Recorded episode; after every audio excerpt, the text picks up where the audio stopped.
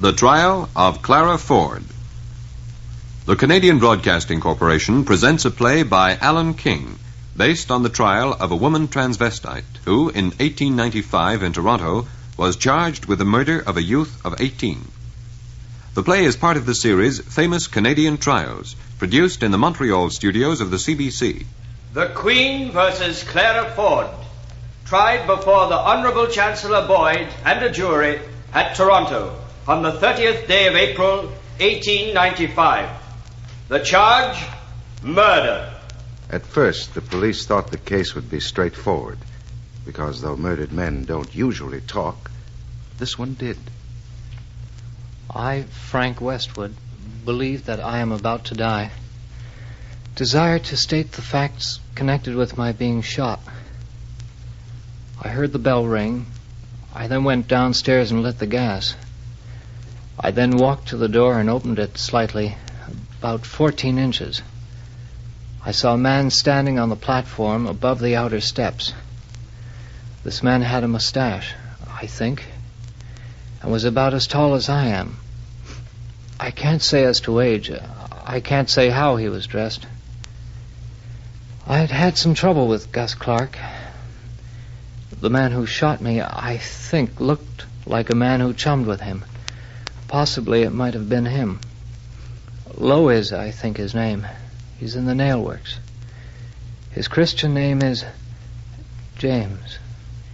That's when the case stopped being straightforward. Of course, we went and questioned Gus Clark and James Lowe, but they were able to establish beyond any doubt that neither of them could have committed the crime. Well, it isn't often the police have a statement from a murdered man. We had this one, and it was no good. Disappointing.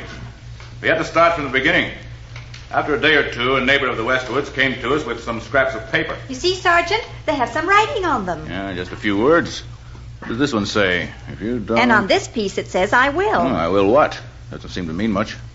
Do you think this looks like a woman's handwriting, Sergeant? Mm, might be. You know what I think? I think this suggests that the murderer was a woman dressed up as a man. Well, no, I thought that was pretty far fetched.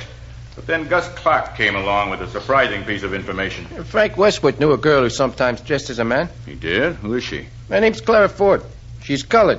She used to live near the Westwoods. I knew she used to carry a revolver. Hmm. You say Frank knew her, Mr. Clark? Oh, yeah, sure. About five years, I'd say. Well, that was something for us to go on. Two detectives were sent to interview this Clara Ford. In view of what they found in her room and what she said, it seemed that the case had become straightforward again. We found a man's suit in her trunk and an unloaded revolver with four cartridges. It looked as if it had been fired recently. She said she'd fired two shots at ducks the previous spring. And on the night of the murder, she'd been at Toronto Opera House with a girl named Flossie McKay. Well, when we found that bullets fired from that gun bore the same marks as the bullet found in the murdered man's body, we took Clara Ford to headquarters for questioning. After some hours, she gave up. Well, there's no use lying any longer. Yes, I shot Frank Westwood. After that, she made a full confession to me and was charged with the crime. And when the preliminary hearing came on, she tried to plead guilty. We said that was inadmissible in a murder case, and she finally pleaded not guilty. Well, at this time, the case still seemed straightforward, and Clara Ford was committed. And so here she is, on trial for her life, facing Mr. Britton Osler, QC, for the Crown, as he prepares to examine Sergeant Reburn and obtain the details of her confession. Now, Sergeant Reburn, will you tell his lordship and the jury just what happened when the prisoner was brought into your office? Uh, my lord. Yes, Mr. Johnson. My lord, I must object to this procedure on the part of my learned friend for the Crown. On what ground, Mr. Johnson? On the ground that your lordship has not yet ruled whether or not the prisoner's confession is admissible. Before I can rule on the admissibility of the confession, I must hear the circumstances under which it was obtained. Very well, my lord. Now, Sergeant Reburn, I will repeat my question. What happened when Clara Ford was brought into your office? Well, we asked her to explain about the revolver and the men's clothes we found in her trunk, and also about her movements on the night of the murder. Did you caution her at that time? No, sir, not at the beginning. She wasn't arrested yet, you see. She was just there for questioning. How long was she in your office? Oh, I don't remember exactly. But it was two or three hours, I'm sure. It was very difficult to get a straight story from her. Did you caution her at any time during the evening? Oh, yes, sir, twice. When? Well, it was after we questioned Flossie McKay. The prisoner told us she was at the Opera House that night with uh, this uh, Flossie McKay. But while we were questioning her, another detective was interviewing Flossie. And he came into the room when we were there and said that Flossie McKay had just denied being at the Opera House that night. Well, we asked Clara Ford what she had to say to that, and then she replied. Now, one moment. My lord, what my client replied is an admission, which I submit is part of the confession, which your lordship has not yet ruled as admissible. My lord, I will approach the subject in another way. Sergeant Reburn, as a result of Clara Ford's reply, what did you do? I warned her she had better be careful and not tell us any lies. And then I cautioned her. I said that anything she said would be taken down and might be used in evidence. I see. My lord, I will stop there, subject to your lordship permitting me to continue after you have ruled on the confession. Very well, Mr. Osler. Cross examination, Mr. Johnson? Cross examination. I should think there was. Long and tedious, they called it in the newspapers the next day. Kept on asking me about the same things over and over, turning to the jury all the time to make sure they wouldn't miss anything. So then, Sergeant, after you had kept this poor girl in your police sweatbox for something like three hours without getting a confession from her, you started to make threats. My lord, I must object to this method of bullying the witness. It is cross examination, Mr. Osler. I think this witness is capable of taking care of himself. I agree with your lordship. Now, uh, answer my question, Sergeant. After something like three hours, you started to make threats. No, sir, I did not. But you did say you had better tell no lie. Yes, sir. And you do not consider that a threat? No, sir, that is just a normal way of telling a person that it makes things worse for them if they don't tell the truth to the police. I see. And how did you say it, Sergeant? In your normal voice, in a conversational tone? Oh, yes. If you don't mind my saying so, you have a rather rough way of speaking. The effect of that. My lord, I really must object to this sort of thing. The jury are perfectly capable of forming their own opinion of the sergeant's manner of speaking. Yes, Mr. Johnson, I think you might omit comments of that nature. Very well, my lord. I have no further questions to ask this witness. Any re examination, Mr. Osler? No, my lord. Very well, then. Gentlemen of the jury, you will now retire while I discuss certain matters with counsel. The jury retire, and his lordship makes a statement before inviting counsel to submit argument on the subject of the confession's admissibility. So far, Sergeant Reburn's story has been so fragmentary that I have only a very imperfect idea of what actually took place. The defense has taken strong exception to the action of the police. But if the detectives were to be prevented from asking any questions of suspected persons, I cannot see how they can be expected to secure necessary information. Personally, I do not know why a special sanctity should be thus thrown around criminals. Some of my brother judges I know hold different views. But if a prisoner chooses to make a statement in spite of warning, I see no reason why it should not be used. In this case, the sergeant warned the prisoner that she had better not say anything, but that if she did, she had better tell no lies. I am prepared to take the confession for what it is worth, and I will reserve a case, if necessary, for a higher court. With respect, my lord, I contend that the remark that she had better tell no lies was a distinct threat, and at once deprived the confession of its voluntary character, which must be essential to its admissibility. I do not agree with you on that point, Mr. Johnson. Sergeant Reburn, it seems to me, made it quite clear that only after a number of discrepancies kept occurring in the prisoner's story did he warn her that she had better say nothing. But if she did speak, that she should tell the truth. The point I would like to make, my lord, is this. The defense has claimed that the onus of proving that the confession was free and voluntary rests with the Crown. I submit this is not so at all, and I am sure your lordship is quite well aware of this. Furthermore, as your lordship knows, the rights of prisoners have been greatly extended by recent legislation. They are now permitted to go into the box and testify on their own behalf, and therefore there is no longer the same necessity to confine the limits of evidence within the narrow limits previously observed. I submit that the warning, don't tell lies, was a part of the general caution to the accused. Mr. Johnson, have you anything further to add? No, not now, my lord. Then I rule that the remainder of Sergeant Reburn's evidence, including the confession, shall be given before the jury. We will now adjourn until one o'clock. So, after lunch, they got me up in the witness box again, and I told them everything Clara Ford had said. That she had shot Frank Westwood because one evening the previous summer, she had met him at the foot of Jameson Avenue, and he had tried to knock her down and take improper liberties with her. that on the night of the shooting she had gone to Parkdale where Frank Westwood lived, taken a revolver, changed her clothes for man's attire on the way, and shot the young man. I repeated her detailed description of the journey home along the lake shore and how she changed her clothes once more. And did the accused make any statement about being at the Opera House that night? Yes, sir. She said she told us that at first to try and throw us off the scent. But she admitted now that she hadn't been there. Are you familiar with that locality, Sergeant? Yes, sir. On November 26th, I went over the ground with Inspector Stark and Mr. Curry, the Crown Attorney, and we found everything just as she described it. What happened after the prisoner had concluded her confession? I informed Inspector Stark what happened. He went in to see her, and she repeated the story. Next morning, the prisoner told me she was going to plead guilty, but I urged her to do nothing of the kind and that she should have a lawyer. I told her a plea of guilty would not be accepted in a murder trial, but she insisted. But eventually, she did agree to change her plea? Yes, sir. And at that time, a lawyer was called to look after her interests. Thank you, Sergeant Reburn. That will be all. Cross examination? Yes, my lord. Yes, my lord, indeed. Johnson put on a real performance this time. They called it severe in the papers. But I doubt whether he did his client any good or not. After all, there was her confession, and the jury had heard it all. Somehow, a rumor had got out that Clara Ford was going into the witness box herself. I could hear people discussing I it wouldn't as they miss left tomorrow the for anything, Celia. Fancy that girl going into the witness box herself. I know. My husband doesn't agree with it, you know. He says they should never have changed the law. I don't see why not. I always thought it unfair that an accused person couldn't get up there and speak for himself.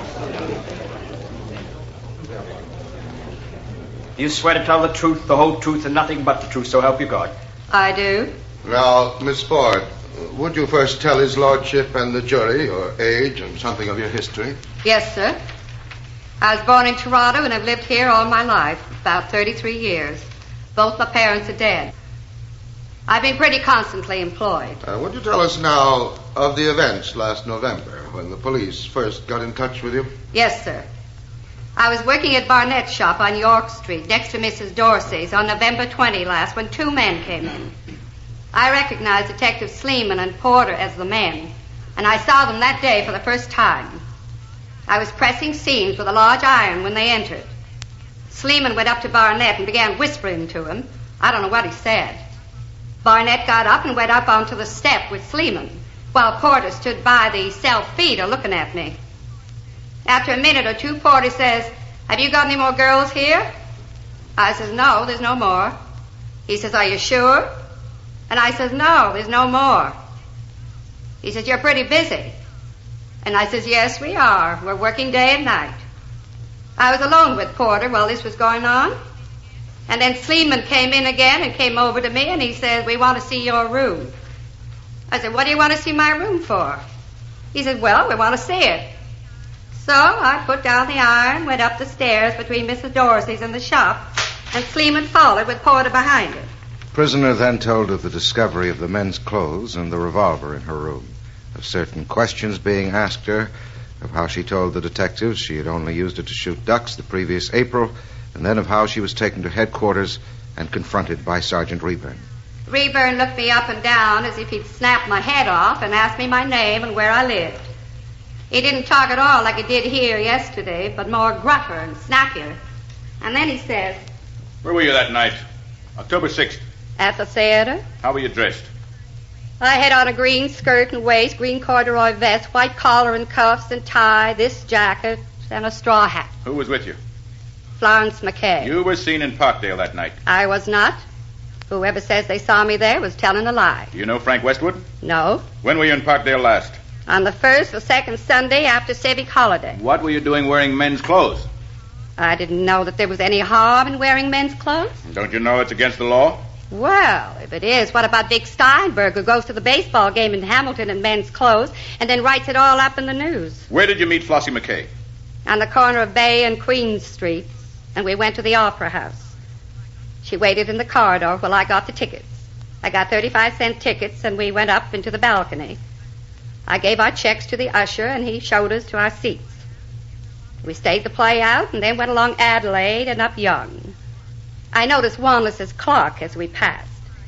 It was either after five minutes past or five minutes wanting to half past ten. About a Sunday World, and then we went along Queen Street West. As we were going along, I asked Flossie if she knew that Percy Clark was dead. I'd seen it in the telegram. She said, No, what did he die of? I said, I didn't know, but I thought it was strange that Percy was born the day Priestman was shot, and the day he was buried, Frank Westwood was shot. Then we went along to Mrs. Watson's, where Flossie was living. I would not go in as it was late, but I told her to tell Mrs. Watson that she'd been to the theater with me, and that was why she was late. She said that was all right, as Mrs. Watson knew she was going. I then went home to Mrs. Dorsey's, and when I got to my room, my clock was just a quarter of eleven. Now, Miss Ford, after you had told Sergeant Reburn your story of the events of that night, then what happened? Well, he left me alone in the office till it was nearly dark. And then?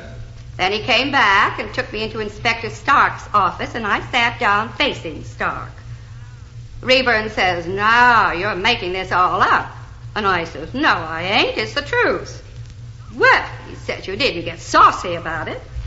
And I said, Well, I got a right to speak up when I'm telling you the truth. And The prisoner goes on to tell of being left in the matron's room to have her supper, of Reburn going in and out, and then finally, well after one o'clock, of Reburn making a new attempt to shake her story, bringing some of Clara's friends in, who contradicted Clara's own story of her movements on the night of the shooting, and finally, accusing her of lying about having been at the opera house. You weren't there at all that night, were you? I've told you, yes, I was. Oh, no, you weren't. The young girl says so. My God, if she says that, she's telling a lie. You know Frank Westwood. No, I don't. You've never mentioned his name? No. Never met him at Mrs. Clark's? No. What about this letter? You wrote that. I don't know if I did or not. Now, look at these words Westwood, Frank. You didn't know I had this letter. No, I didn't. I kept telling him I didn't, and then he said, Now listen to me, Clara. If you don't tell about this, it'll be worse for you. If you were my own sister, I couldn't do more for you. I repeated that I didn't know anything about it, and then he says, Only tell me what your motive was. Say that he insulted you. There's $500 or $600 offered for this. And with that, he winked. If you don't, he says, it'll be the worse for you. But if you tell me all, I won't say a word about it, and I'll see that you're a free woman and walk the streets again. You mean, Miss Ford, you mean that Sergeant Reburn actually promised you your freedom if you would confess? Yes, sir. And then what happened? Well, then he looked at his watch and said he had no more time to bother with it and said, Clara, you're in a net and can't get out. All this time he'd been walking up and down the room, and every time he said it would be the worse for me if I didn't tell, I said I had nothing to tell. That is true. And then? Then at last I got so confused, seeing they were blaming me for what I hadn't done, and they said they would let me go if I confessed, that I said I did it. And then as I had begun, I went on. I told him how I was dressed, and as he said I had the hat on, I put that in. I thought I might as well make the story to fit everything all the other people had said. But it was a lie from first to last. And the theater story is the truth. I did not shoot Frank Westwood or anybody else. I am innocent. At this point, Clara Ford had been in the witness box for two hours and ten minutes. Now, Mr. Dewitt for the Crown, in place of Mr. Osler, who was forced to be absent owing to the critical illness of his wife, cross examined Clara for another three hours, but was unable to shake either her testimony or her composure. In closing, Dewitt referred to her original plea. There is one matter that I am sure is still puzzling the minds of His Lordship and the jury. Why, if you insist that you made your confession because you were bullied by the police, why, in the magistrate's court, did you make a plea of guilty? My lord, I object. I submit that the magistrate had no right to ask my client to plead one way or another at that time. Therefore, the matter cannot be referred to in this court. Yes, Mr. Johnson, I am inclined to agree with you. The witness need not answer that question. Very well, my lord. In that case, I have no further cross examination. Then we will adjourn until 10 o'clock tomorrow morning. Did you ever see anything like it? Standing in that witness box for five and a half hours and look at her, smiling and jaunty as if she hadn't a single thing on her mind. Only a woman with nerves of iron could stand it. Only a woman with nerves of iron could have committed a murder in cold blood. Emily, you mean you think she really did it? Mm, I only know I'm glad I'm not on the jury and have to make up my mind. One of the things I'm not clear about is whether or not she really was at the theater on the night of October the 6th. Was she at the theater or not? The next morning, the defense called William Melville, an usher at the Opera House. Oh, Clara Ford uh, was there one night that week. I saw her. On Saturday, October 6th? Ah, I believe it. Yes, I believe it was.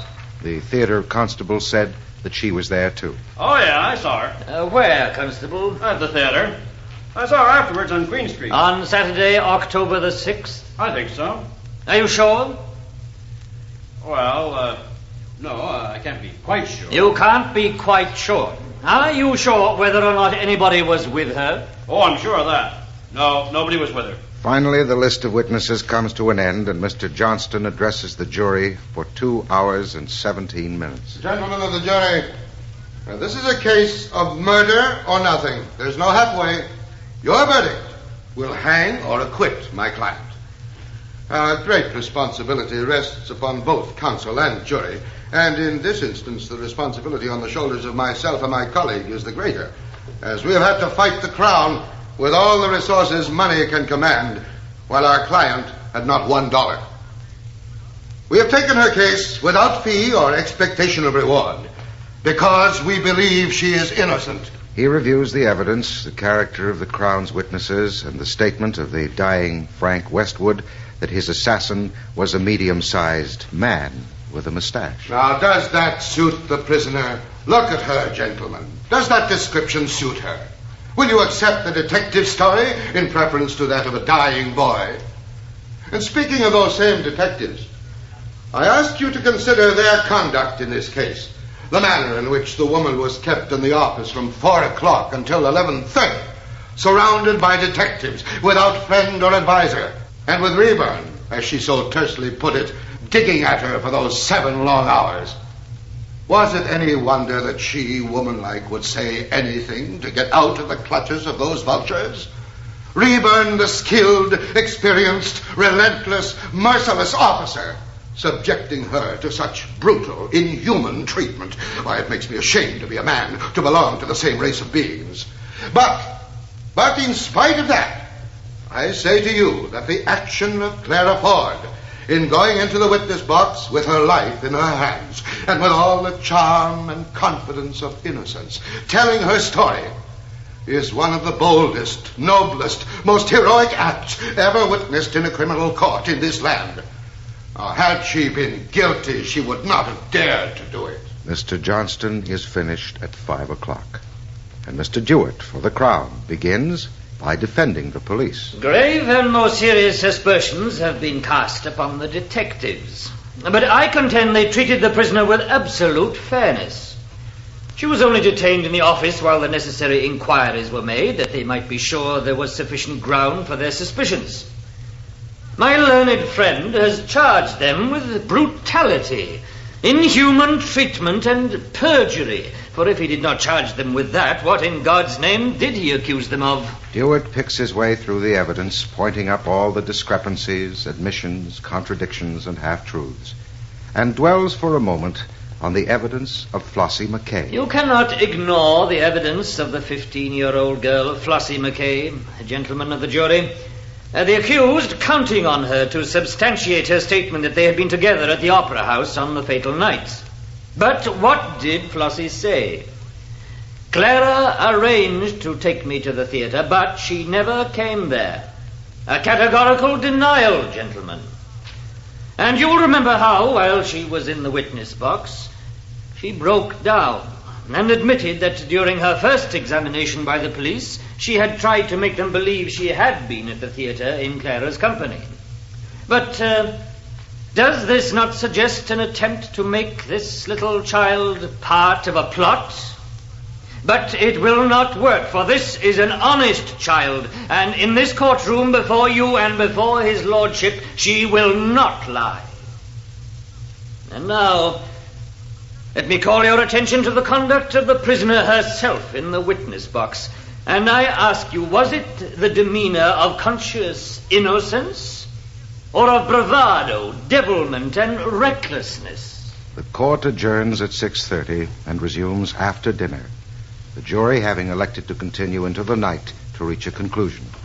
Spectators are lined out into the street as Chancellor Boyd begins his charge to the jury, going quietly and quickly over the evidence while dwelling for a moment or two on the confession and the actions of the police. A singular feature in this case is the prisoner's confession and the fact that she went into the box to explain it away.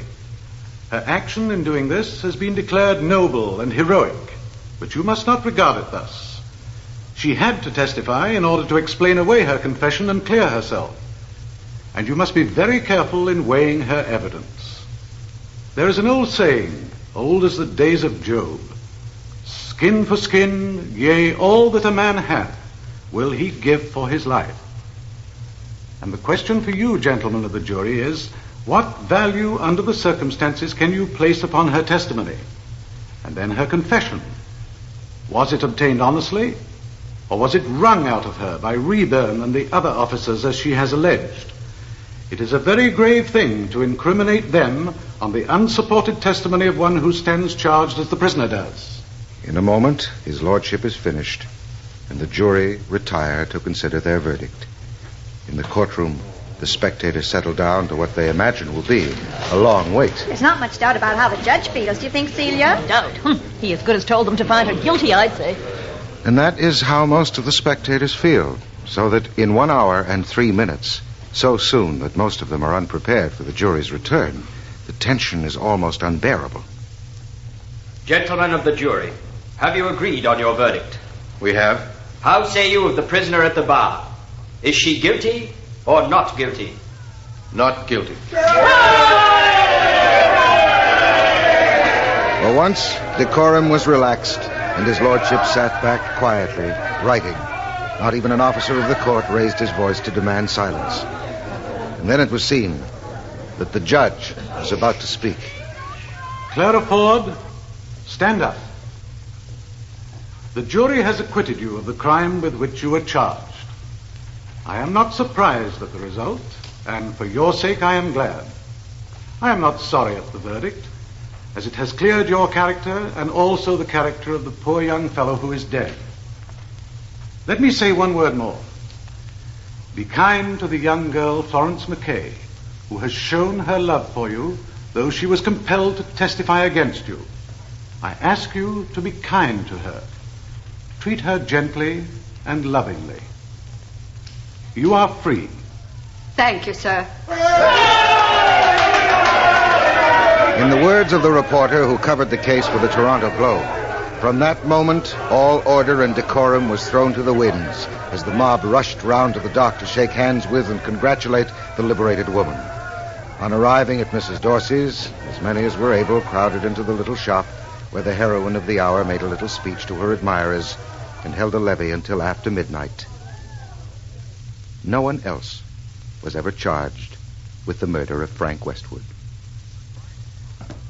The Trial of Clara Ford was produced in Montreal by Rupert Caplan as part of the series Famous Canadian Trials.